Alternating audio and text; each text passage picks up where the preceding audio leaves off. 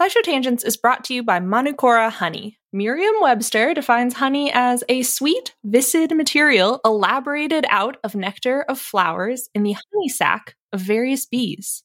And that's all good and fine, out. But old Merriam and Webster used some words that I don't know and didn't really hit the mark when it comes to talking about Manukora honey. First off, Manukora isn't just sweet and viscid. It's got a rich, complex taste and a creamy, melt-in-your-mouth texture that you won't find in your average, everyday grocery store honey. And nectar of flowers doesn't cut it when you're talking about the nectar of the Manuka tea tree in New Zealand, the only nectar these bees feed on in the production of Manukora honey. In conclusion, Manukora ain't just your average boring dictionary defined honey. It's special honey. I know this firsthand. Uh, they sent us a jar, a squeeze bottle, and some honey sticks, and we've been sharing them around the office of their M G O eight fifty Plus, their best-selling honey.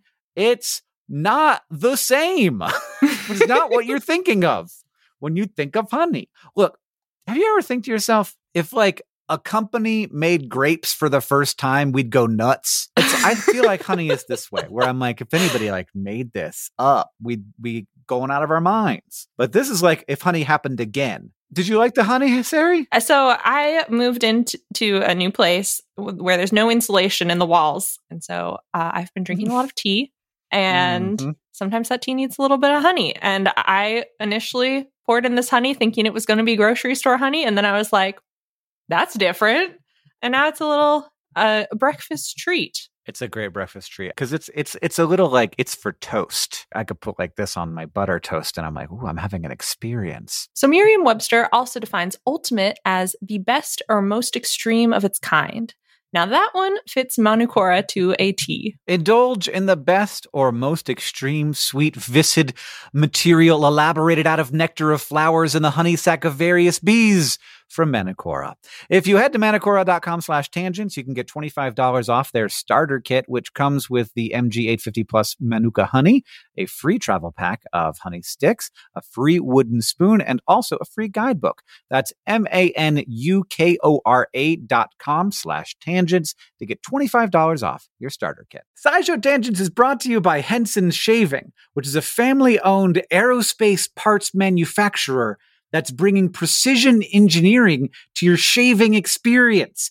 Visit hensonshaving.com slash tangents to pick the razor for you and use the code tangents, and you'll get two years worth of blades free.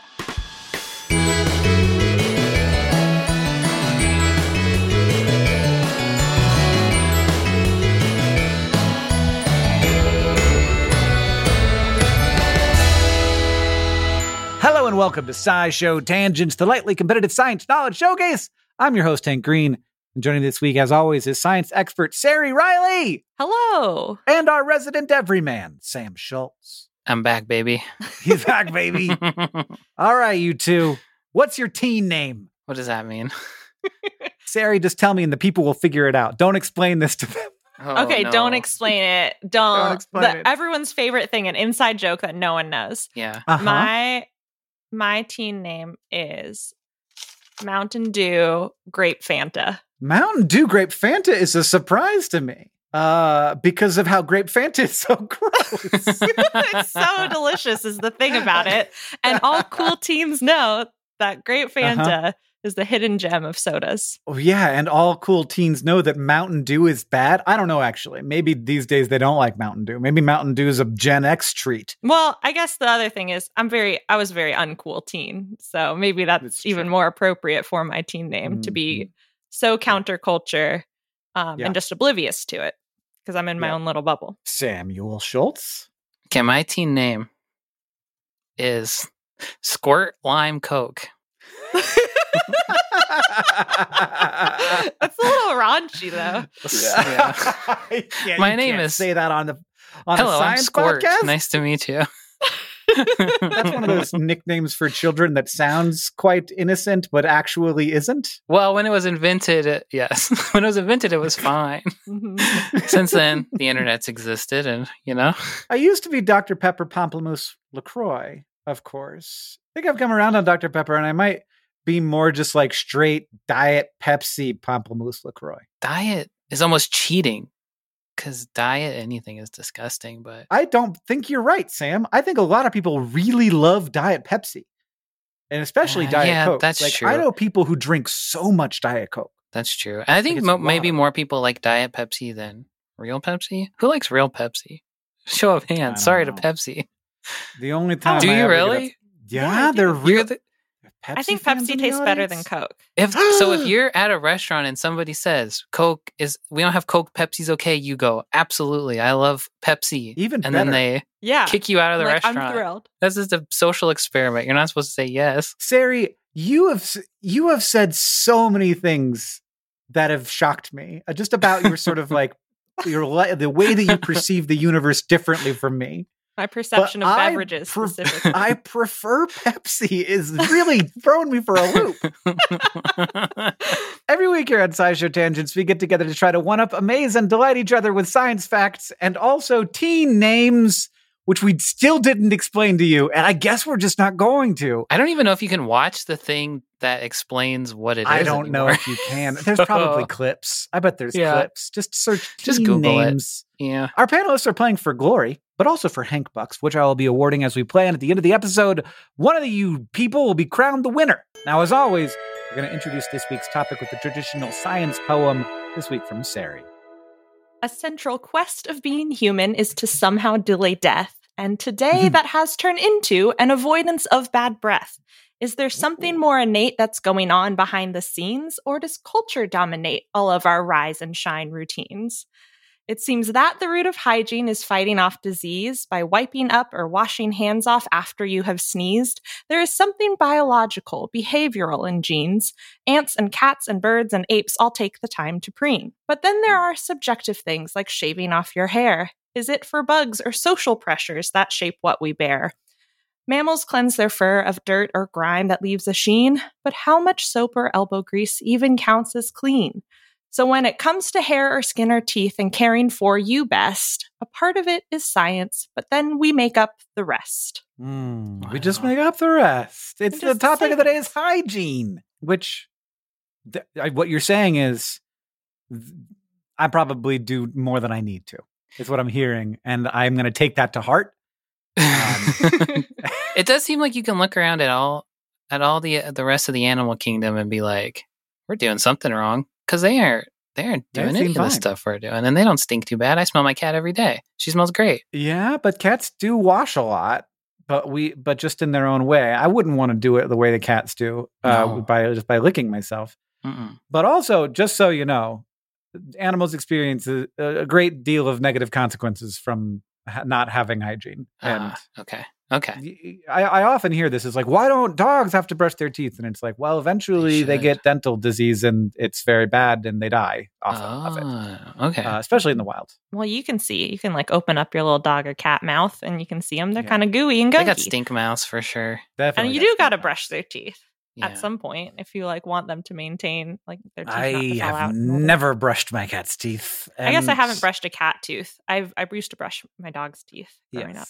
I wouldn't. I'm scared to go in there with the cat teeth, pointy and small. Needles. Yeah, I was recently told that it was kind of cool for my cat. Like cats biting is just like part of you know fun and play, and so I should just let her, let him do it.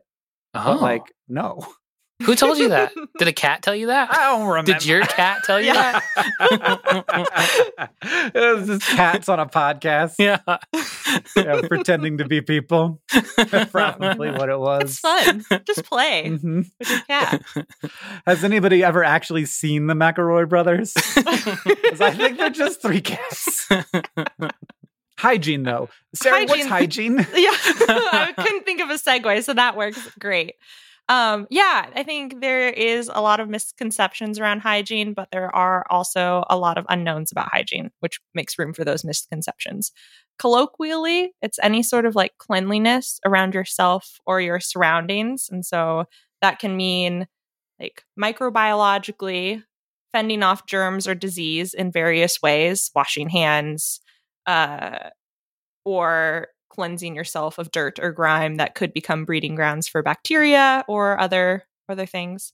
Medically or societally, it can mean sterilization of equipment or like water or sanitation systems, waste disposal systems. But then I think a lot of times when people talk about hygiene, they're talking about like morning routine stuff. So um, do you bathe, or do you like wipe your butt when you poop, or hmm. uh, are you modifying your keratin in some way? Are you like cutting your hair or trimming your nails? Um, are you brushing or flossing your teeth? And then, and, and like those in general have a relation to medicine. Um, in general, mm. taking care of mm. yourself in those ways can reduce the chance of abrasions or um, infections or or whatnot. But then also layered on top of that are like societal or cultural pressures for hygiene. And what is hygienic in one society can vary or not. Like some cultures encourage beard growth and maintenance mm. in some ways. Some cultures right. are like clean shaven that's, is more hygienic. Yeah.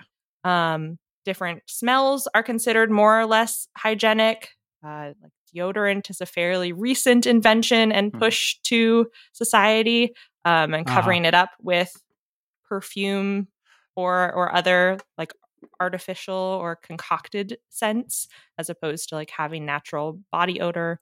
And oh, and I guess to like the argument that hygiene, like we don't have to do it. Like we've been doing hygiene for a long time. Mm-hmm. Um, I tried right. to look back at human history, and what's tricky is that like you can't necessarily fossilize hygiene. Like you can't tell how someone smelled based on their sure. bones. Uh, like those aren't those aren't stinky Hank bones. Those are fresh Hank bones. Uh, but we have evidence through artifacts, so like combs or stones mm-hmm. that we think were used as like abrasives to remove hair, or like old versions of razors, or like art and texts of people describing things. Al Jazari, who is my favorite Uh, Mesopotamian like roboticist. He made all kinds. He had this whole book of mechanical devices with these elaborate illustrations. Is he the only from... Mesopotamian roboticist? No, probably not. Okay, probably not. But he's the famous a... guy. Okay, yeah. I mean, there's a bunch now. Um, yeah, sure. Yeah, that's true. But in in older times, uh, in like the you know, just people living in that part of the world. Yeah, people also living... working with robots. Yeah, yeah, yeah. yeah. He did it. He did it like a couple thousand years ago, um, and he designed like an automaton for ritual hand washing, like mm. a peacock oh. little spout or things like that. So interesting. In the Bible, they're they're always yeah. anointing people with oils, putting and they're washing each other's feet. The hand washing thing is like robot is interesting to me, I guess, because I know about like the doctors who are like, hey, you don't got to wash your hands. Don't worry about it. Is that just like something that we had gone back and forth on? Or were they washing their hands because they were sticky? Then germs were another thing that we didn't think about yet. I guess your hands have always been yeah, sticky. You're eating honey point. all the time, probably. One of you know, Mesopotamian foods. yeah, probably. Yeah, little figs. Uh-huh. I think we went back and forth on it. I think a lot of earlier hand washing, from what I have gathered, was more intuition based. So like something disgusting happened and I must cleanse right. myself. My hands stink. Or, yeah. Yeah. I'm yeah. stinky. I got to fix that. Or there was a lot of association with um, like you can't use unwashed hands to pray at an altar in various religions uh-huh. or uh-huh. A, a lot of like religious significance or spiritual significance. There was a lot right. of like, you must wash before you interact with a sacred object. And that was probably because when people didn't wash their hands, they got sick. Yeah. And so then there was some Everybody's correlation between unwashed hands and, and then, the devil. Yeah. Um, mm, sure. But then I think to cross over from religious intuition or personal intuition into scientific practice, there was yeah. a level of doubt of like, Ooh. well, why? That, why are you why are you making this do this? That makes sense. So, and I assume that the word hygiene comes from just the guy named Gene, and we just like say hi to him at why he's the guy who washed your feet. Hi, Gene. While we do our teeth, yeah, yeah, mm-hmm. exactly. He's yeah, the, he's the he, he did guy. your feet. He did your hands. Um, it was from in, a guy super into feet of. and hands. It's from the Greek word hygiene, uh, which is the healthful art, from oh. hygis, oh. uh, which is healthy or sound or hearty or living well. Um, who is pers- and all these like concepts were personified as the goddess Hygieia. So oh. there was, there was a guy, there was a lady, there was a lady, wow. a lady guy. Um, so I could go like, back in time to ancient Greece and say hygiene, and people would be like, "You're from here. Welcome, welcome home." Uh-huh. Yeah. They're like, she's that way. Wash your hands yeah. before before going. Yeah. And they just be following you around being like, you want us to wash your feet? I don't know why we do that, oh. but we do that a lot. Not again. Yeah. Thanks, though. They're pruned up. Anyway, uh, let's make more podcasts by playing this week's game. Are you ready to do it? Yeah. Yes. Humans are always finding new and interesting ways to approach our grooming, and going through history shows us all sorts of examples of our hygienic ingenuity. So today we're going to be going back in time to revisit some of those developments with a game of the scientific definition. I'm going to name some kind of item to you, and you're going to have to both describe to me what you think that item is, and whoever comes closest to the actual answer, as judged by me, wins. Word number one. Phrase number one, thing number one, is the mustache spoon. Oh. I feel like I'm at a disadvantage having never had a mustache. I don't know if Sam can't. has ever had a mustache. Sam's can't. never had a mustache? Oh. Well, okay, Hank, you never know me. You never known me my whole life. But that is true, sadly. I tried to grow a mustache at the beginning of the pandemic, much like many people did. Didn't work mm-hmm. out. That was a safe time to try to grow a mustache. Because you don't, nobody was seeing you. You had a mask on all the time. Nobody was seeing you. It's great. But I cannot. Confirmed. Cannot. I tried for months. Didn't work. Anyway. So my facial hair is, is finally growing back after chemo. And the I swear that I have way more facial hair than I did before. Oh. Treatment. And I'm like, should I try and grow it out and see if I have yes. facial hair now? I think you should grow a mustache f- for sure. The mustache spoon. Maybe it's not even have to do anything with the mustache, but it probably does. I bet it gets boogers out of your mustache. Because I bet you get, I don't know, maybe you get boogers in a mustache. I would be worried about that. Okay, a mustache spoon. I think it is, I like, this is a real stretch of my empathy. I can't imagine what it's like to have a mustache. I'm going to say it is something you use to like apply. So instead of removing something, you applying something like like how you apply beard oil, you apply oh, mustache oil with a mustache yes. spoon. And it's I just like, like a little tiny guy that you're like. Doo-doo-doo, doo-doo-doo.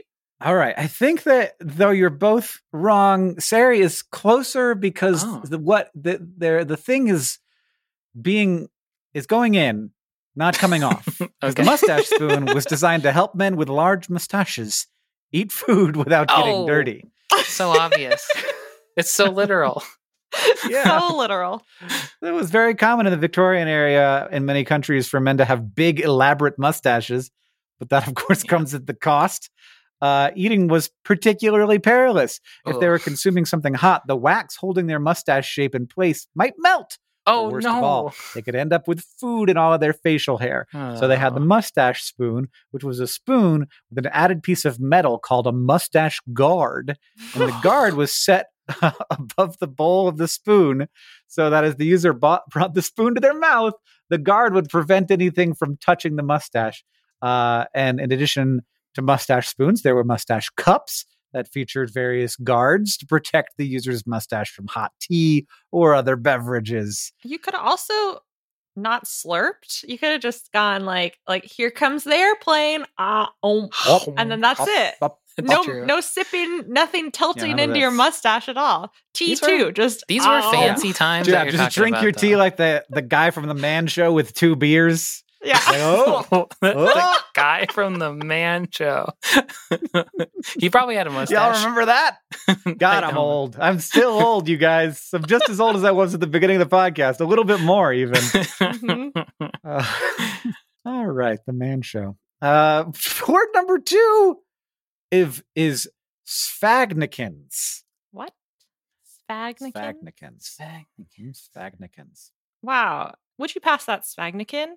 Hey there. Nice spagnakin you got there. I'm trying to like test it out. See the taste of the word. Um, applied makeup. I'm going to say it. Applied makeup of some applies sort. Applies makeup. You apply makeup yeah. with a spagnakin. Uh, I do think it's like some sort of like napkin. Mm-hmm. Oh, shoot. Or yeah. something like that. I'm going to say it's like to wipe off a seat before you were going to sit. It's mm. like a, a specific handkerchief, a high, yeah. heavy-duty handkerchief where you're like, I'm going to I'm going to do something. I'm going to sit here, wipe yeah. it off with a spagnakin. Sam, just for clarity, you're still on makeup, right? Yeah, I know it's a butt thing, okay. but I'm still on makeup. It's not a butt thing. Okay. But that might have gotten you closer than Sari. But Sari, certainly with a heavy-duty napkin, has has got it because it okay. was a, an early commercial feminine hygiene product, mm. which gets its name mm. from one of its main materials, which is sphagnum moss. I don't know if you know about mm, sphagnum, that's, but it's okay. a moss and it's yes. absorbent.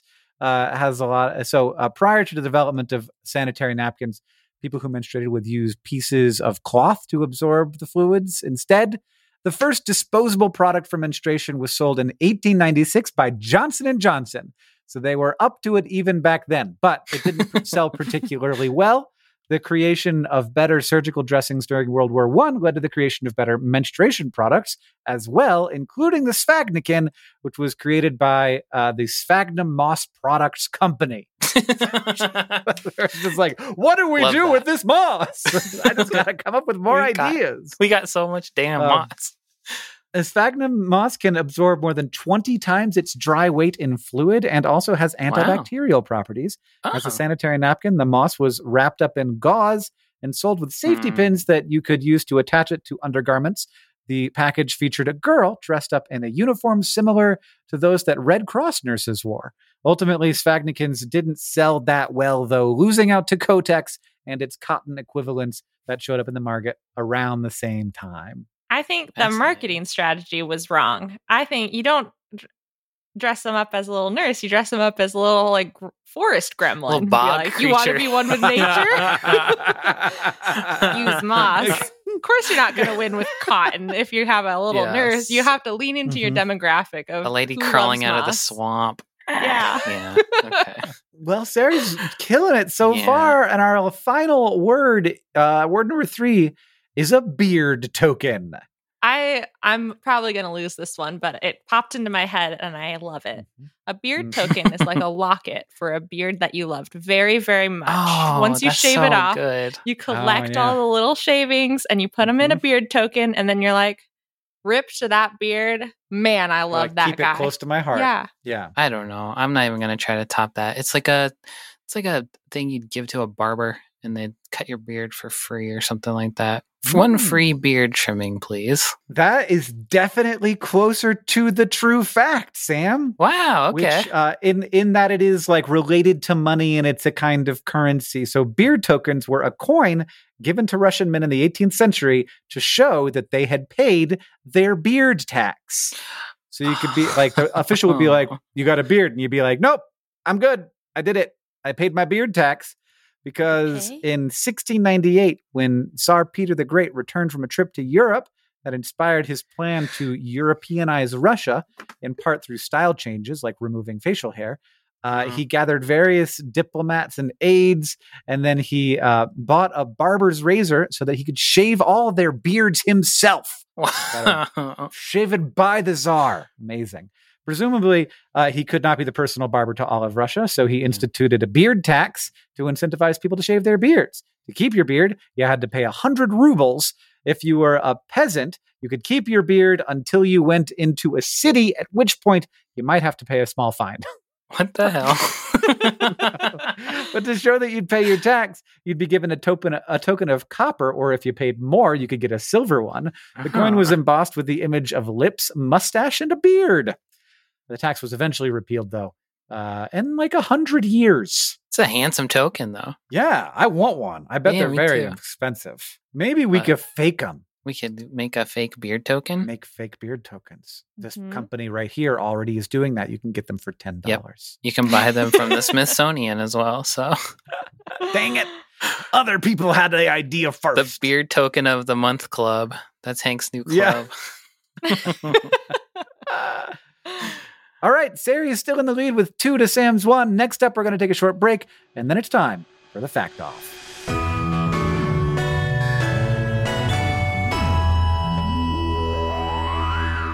SciShow Tangents is brought to you today by Henson Shaving. I am a beard shaver, and as such, I got to tell you, shaving can be not fun. You can go to the store and get some cheapo razor that's going to clog up with every swipe and go dull almost instantly, or you can get a subscription razor and be stuck with a razor that only takes like one kind of razor head, and it might just clog up and go, go dull too. Then what are you going to do? And ouchie, your poor face, dull razor, no good. Well, my friends, let me tell you about Henson Shaving. It's a family-owned aerospace parts manufacturer. They've made parts for the International Space Station, for Mars rovers, and now they're making parts for your face. They're bringing precision engineering to your shaving experience. Bad shaving isn't a blade problem, it's an extension problem. Razor blades are like diving boards. The longer the board, the more wobble. The more wobble, the more nicks and cuts and pulls and scrapes. And by using aerospace-grade C N C machines, Henson makes metal razors that extend just zero point zero zero one three inches, which, if that sounds pretty small, that's because it's pretty small. It's less than the thickness of a human hair. And that means a secure and stable blade and a wobble-less shave. And the razor features built-in channels that make clogging virtually impossible. Even better, the Henson razor works with standard dual-edged blades that you could buy any old place to give you an old-school shave using new-school tech.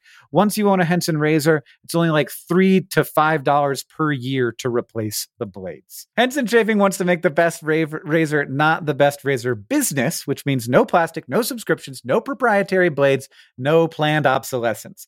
That's wild. Who would do that? Only a madman. Look. I shaved with a razor from Henson for this very episode. Look oh, how smooth. Am sure. I silky smooth? Baby bottom smooth? Absolutely. The thing that I really like about it is that there's no plastic handle. There's no nasty little plastic cartridge that gets all gunky and you have to throw away every few weeks. It's all metal, baby. So it's helping me cut down on my plastic consumption, which hosting the show has made me very anxious about. It's time to say no to subscriptions and yes to a precision-engineered razor that will last you a lifetime. Visit hensonshaving.com slash tangents to pick the razor for you and use code tangents, and you will get two years worth of blades for free for, with your razor. Just make sure that you add them to your cart. That's one hundred free blades when you head to hensonshaving.com slash tangents. Use the code tangents. Now get ready for the fact off. Our panelists have all brought science facts to present in an attempt to blow my mind, and after they have all presented their facts, I will judge them and award Hank Bucks any way I see fit. But to decide who goes first, I have a trivia question. Fish can't just rely on the water all around them to keep them clean. Sometimes they need help removing ectoparasites on their bodies or bits of diseased skin. Luckily, in the ocean, there are small fish that help with that problem. These fish occupy small areas called cleaning stations that other reef fish can show up to for inspection. Between two thousand five and two thousand nine, scientists studying an area near the Philippines watched as pelagic thresher sharks approached a cleaning station run by a fish called the blue-streaked cleaner wrasse. How long was the average shark visit to the cleaning station? I love that you said run by, like he's got a little business, which he does. Yeah, he does. Got a little business. Come on by. Visit me. I'm... I'm a yeah. fish. I think they're getting these sharks out. I think they're in there for yeah. four minutes tops. I think they're luxuriating. I think this mm. is a, well, sit on down. We're going to wash your feet, clean your ectoparasites. I think it's like thirty minutes, like a full Ooh. spa session. Oh, wow. I don't think a shark has thirty minutes to spare, but okay. Yeah. Sam true. is much closer at six and a half minutes, six point two seven. If you want to get all the significant figures in. In the paper, the scientists called the visiting sharks clients, which is it's even so better. So cute. During the period they were watching the cleaning station, they uh, documented ninety-seven visits. See, they got a lot of sharks to get through. Yep. You're right. Yeah. You're right. They take walk-ins. The longest visit, though, was twenty-three minutes. Okay. Oh, that's Some the king of sharks. Possible. Yeah. Like the deluxe treatment. Or that was a That's nasty right. shark. That stinky, stinky shark. Kept trying to leave. Like, you didn't like... get the bit back there. Oh, boy, yeah. It's like when you like you want to run through the wa- the car wash a second time. They yeah. always say that. These like, do you want to go around a second time? And I'm like, nah, I don't actually care. All right. That means that, Sam, you get to go first. All right. Here I go. Health, hygiene, and beauty tips are basically inescapable. For better and worse, things doctors hate, mind-blowing beauty tips of the stars, and today's hottest hairstyles make up a not insignificant portion of clickbait headlines and banner ads. And even before the internet, magazines full of the same kind of tips sat and continue to sit in probably every grocery store in the entire world, I would guess. But just how far sure. back does the human urge to give other people hygiene advice go? In twenty sixteen, a team of scientists were excavating the ancient city of Lachish, located in modern-day Israel on the Lachish River. This area was first inhabited by humans approximately fifty-five hundred years ago, and one of its early inhabitants were a group of people known as the Canaanites, I think, a Bronze Age ancient Near East civilization that was around during the second millennium B C E, so that's sometime between two thousand B C E and one thousand one B C E. So this team is digging up some Bronze Age structures. They're finding all your basic archaeological type stuff like jars, pieces of jars, et cetera. But they also found a little ivory comb, which, as we have maybe mentioned at some point, I don't think we ended up doing it. Combs aren't that uncommon an artifact, I assume. Mm-hmm. We probably used a lot of combs in the species history. But the team recognized this comb as a lice comb. Hygiene! So they sent this comb back to the lab, determined it was from about seventeen hundred B C E, uh, and they found a fossilized louse nymph on it. So that's pretty cool. After that, the comb sat around in the lab. I guess sometimes they would check it out again to see if they could find more lice or something. I don't know. But then in twenty twenty-one, a researcher took a good look at some of the engraving and texture on the comb and noticed that the comb was, in fact, engraved with seventeen one-millimeter tall letters, forming seven words in the Canaanite language. In English, it translates to, "May this tusk root out the lice of the hair and the beard." Ancient hygiene advice from the distant, distant past. But here's what you got to know about the written Canaanite language. It's thought to date back to enslaved and lower-class people of ancient Egypt who weren't allowed to or able to learn the large and complicated hieroglyphic writing system used in Egypt. But eventually they were like, oh, we need a way to write our language down. So they adapted a few select hieroglyphics into symbols which translated into specific sounds, thus creating what re- many researchers consider to be the original alphabet from which the Latin alphabet descended from. So, back what? to the comb. Archaeologists have found examples of Canaanite writing on other artifacts and ancient graffiti, uh, and they've been able to piece together the language uh, from those and other ancient documents about the Canaanites. But this comb was the first time a full sentence from a primary source written in the Canaanite language was found, which also makes it most likely the oldest sentence that we've ever found wow. written in an alphabetic script. And much like uh, the magazines and click. clickbait of today, it's giving unsolicited hygiene advice. So, you know, things haven't really changed that much if you think about it. That's fantastic. And I see how that would be helpful for the removal of, like, it's very specifically purpose-built for the removal of bugs. And now we've got a very similar device today with those, like, super close together tines that you mm-hmm. use with your child when they get lice. But they don't have fun messages on them. I feel like that's a missed opportunity. They should. This May one this says, separate me. you from your gross bugs. Kid. You nasty little kid. You nasty little kid. Or, like, you know how popsicle sticks have jokes on them? Oh, you yes. Have that on fun. it. Yeah. What did one lice say to another lice? Uh, I don't have yeah. a punchline. What was it? This sucks or something. I don't know. I don't know what lice yeah, do. Yeah, I guess, actually. Oh, yeah. This sucks. All right, Sari, what do you have? So, despite the fact that so many humans deal with menstrual hygiene directly or indirectly, the scientific literature is pretty scarce and public knowledge can feel mm. even scarcer. So, mm. in nineteen eighty, when the Centers for Disease Control and Prevention, the C D C, pointed to superabsorbent tampons as a cofactor in causing a brand new illness called toxic shock syndrome, there was quite a public health scare.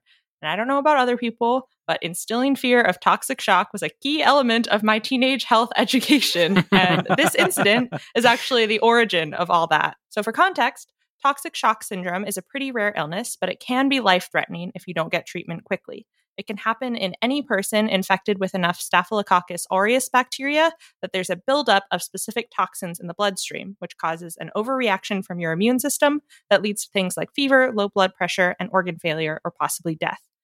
There were hundreds to thousands of cases of toxic shock syndrome in the U S in the nineteen seventies and nineteen eighties, many of which were in menstruating people using super absorbent tampons, which is why the C D C sounded the alarms. And after years of research, I had to include this because I wanted to know.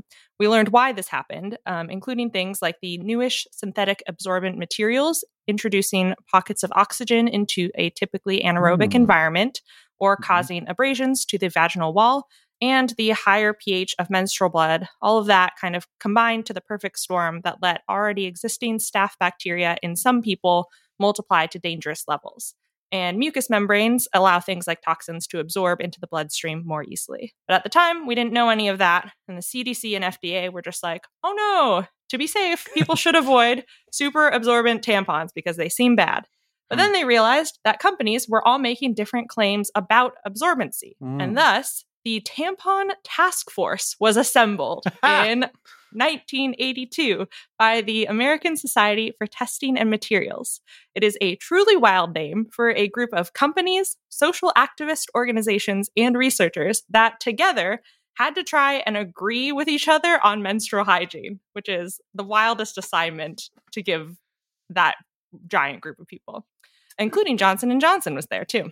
Uh, no sphagnum moss. As far as there, I know. Yeah, this, the, the sphagnum moss people, however, had just gone back to the swamp.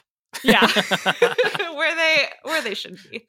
Um, but basically, they came up with a standard scale of whether a tampon is regular or super or super plus by mm-hmm. measuring the grams of fluid it can absorb. To do that, they designed a wild contraption called the Syngina, short for synthetic vagina.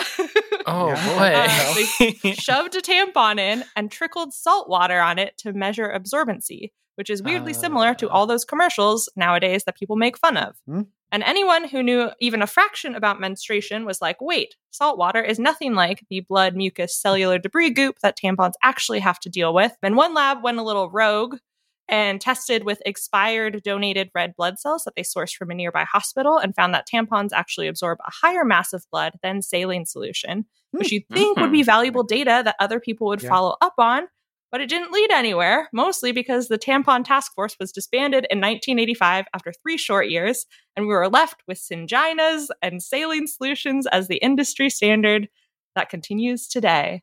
Uh, and the whole reason I found out about this was a study published in August twenty twenty-three, so very recently, that tested menstrual hygiene products with expired donated human blood and said that was unusual in their press release.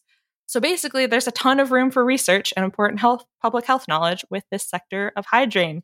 And we need more Tampon Task Force and other type of That's task right. force, Bring apparently. I mean, blood isn't hard to get, especially non-human blood, which definitely seems like it would be better than saline. Yeah. So I just feel like that should have been the thing that we did. That seems like a pretty obvious conclusion to draw, but... But now, did this have something to do with toxic shock syndrome? That, like, did it turn out that, like, it was, it was, like, we just had to change the way we were doing it and it became less of a problem? So toxic shock syndrome, like, spurred the formation of yeah. the Tampon Task Force, and it allowed people to choose less absorbent tampons and, like, standardized them so people could choose ones that are more suited for them. Mm-hmm. And then separately from this, there's just been like better education on it. And I think better materials used where like don't use right. super absorbent and leave it in for twelve plus hours. Right. You want to like use a less absorbent tampon and change mm-hmm. it more regularly. But scare people appropriately, which is very hard to do. Yeah. Scaring people appropriately is so hard because there's a bell curve of scared. Then in order to get everybody to appropriately scared, you have to push a lot of people into too scared. Mm. And that is, I don't know how to solve that problem from a public health perspective. Synginas. Synginas are Syngina, the answer. That's what we need. Yes. Just make whole human bodies without brains and we'll do stuff to them. I don't know how to to- Totally ethical and good, Hank. Yeah, what can we yeah. scare people bad enough with that that'll become normal and good? Yeah, we'll figure it out. Oh, I have to choose a winner. It's a weird gesture. I have to. It made sense to me. Yeah, yeah. just yeah. let it let the truth the truth flow through me. Pray to Hygieia, uh, the Pray Greek goddess. Yes, you're communing with Hygieia. Uh-huh. Hygieia, how's it going?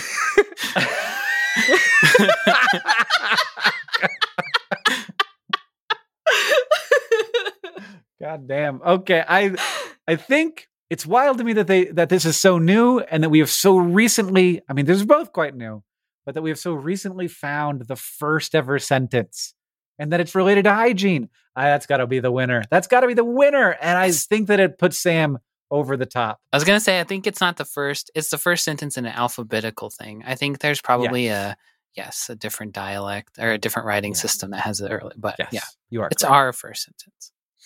For in our alphabet and something yes. related to our alphabet, yes. which is dope. All right, now it's time to Ask the Science Couch, where we've got a listener question for our couch of finely honed scientific minds. Luca Luke on Discord asks, how bad or not bad is aluminum in deodorant or antiperspirant? If it's bad, it's very hard to tell.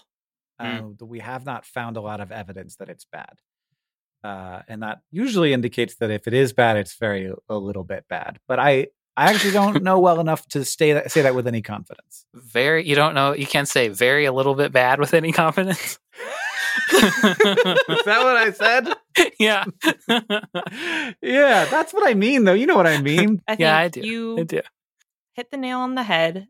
Anyone coming to Tangents for a clickbait headline answer is going to get eh, sometimes very a little bit uh, as the answer for sure. Yeah. So. The first antiperspirant was called EverDry and trademarked in nineteen oh three in the U S. Jeez. And EverDry's active ingredient was uh, aluminum chloride. And the way that yeah. aluminum salts work in antiperspirant is that they cause an obstruction of sweat gland ducts. And so what we think happens is the, the metal ions react in some way with the mucus polysaccharides, mucopolysaccharides, that, and clog them up. Um, and they mm. kind of damage the epithelial cells, the skin cells around the glands. And they form like a gooey plug that blocks sweat output for a given amount of time. Like, it seems like something you shouldn't do mm-hmm. is how I feel. It's like the body's normal function. Let's stop that from happening. And that, yeah. and that was like the main anti-sentiment when antiperspirants first came out, was that blocking right. sweating, sweating is natural, blocking sweating is unhealthy. And I think that kind of snowballed into even after we found formulations that let the aluminum salts exist. And the three big ones that like people are worried about with these aluminum compounds in antiperspirants are cancer, Uh, specifically breast cancers, because mm-hmm. um, you're applying antiperspirants in many cases to armpit area. Mm. But there hasn't been any convincing evidence or consistent evidence that antiperspirant or aluminum compounds from antiperspirant collects in breast tissue, leads to cancer, tumor growth, or anything like that. Um, even if they found, detected a couple chemicals, there was no link between that and breast cancer risk.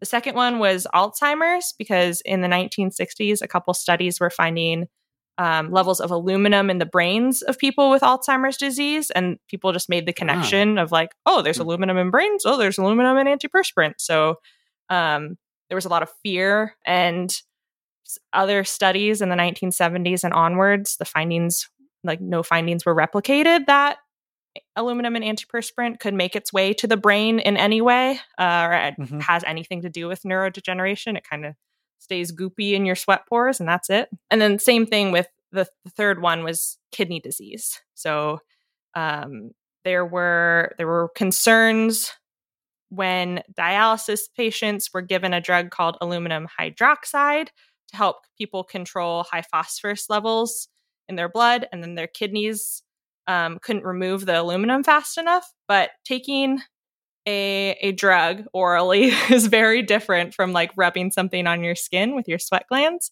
Um, and mm-hmm. they're two very different, like aluminum hydroxide is very different from aluminum chloride or other compounds in antiperspirants. Mm-hmm. Again, the aluminum that you rub on your skin or get into your sweat glands, like once that mucus or the dead skin or whatever you're doing to clog up your pores gets excreted and you sweat again, it kind of washes its way out. So um, uh, yeah. according to dermatologists, as far as I have read, I tried to investigate these as thoroughly as I could. Um, there isn't really anything, but but I think it's rooted in this idea that it's unnatural to block your sweat. And, oh, metal chemicals around our body. Uh-oh. Um, yeah. Which... I don't know, is always is always like really complicated when you're communicating health and medicine. Like I, I'm poking a little bit of fun and maybe being a little bit mean because I know our audience is also like trust science, but I yeah. think this can be really scary for people who don't necessarily understand um, and hear messages like aluminum in my deodorant could be bad for me and my brain, right? Um, or could cause yeah. cancer. It is remarkable though how good we have gotten at, like, you hear about like an increase in the chance of cancer and it's much smaller than it sounds, but like epidemiologists are looking at how do you, they're looking at like a hundred people per hundred thousand, you know?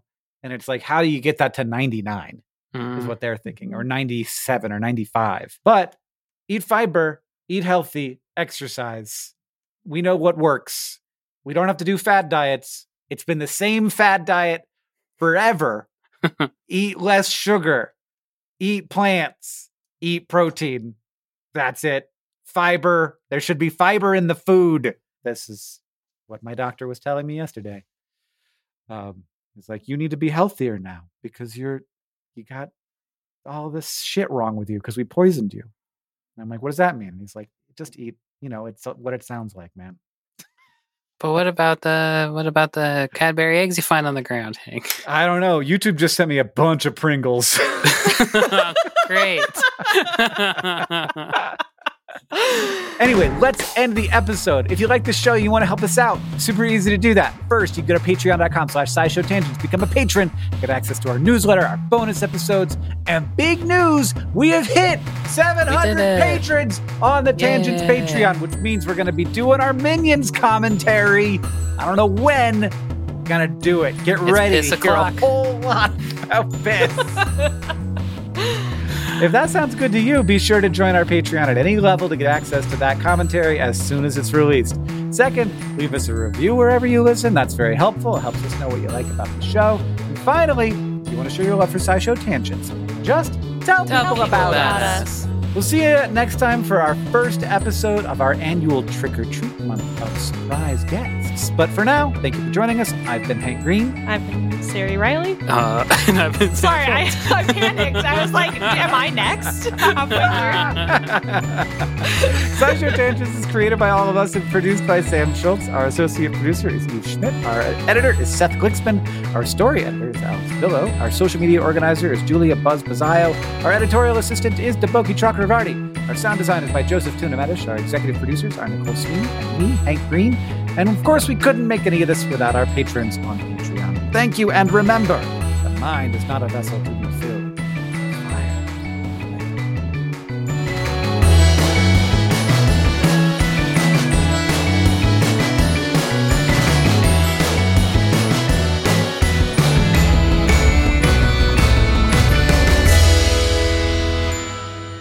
But one more thing. In many cases, we learn about personal hygiene because our parents tell us, wash your hands or don't like that. And a study published in February twenty twenty-three suggests that the same might be true for mandrills, the biggest kind of monkey. These researchers observed mandrills grooming each other socially with one exception. When many group members were infected with gut parasites, some females avoided grooming the perianal region of other monkeys. The researchers classify this butthole avoidance as hygienic behavior because it helps these females avoid parasite-related illness. Over the six years of observations, they noticed that mother-daughter or maternal half-sister pairs of mandrills share similar hygiene when it comes to perianal grooming. So basically, it seems like the moms are telling their daughters not to touch someone else's parasite-ridden butthole. Great butthole advice avoidance. If I ever heard it.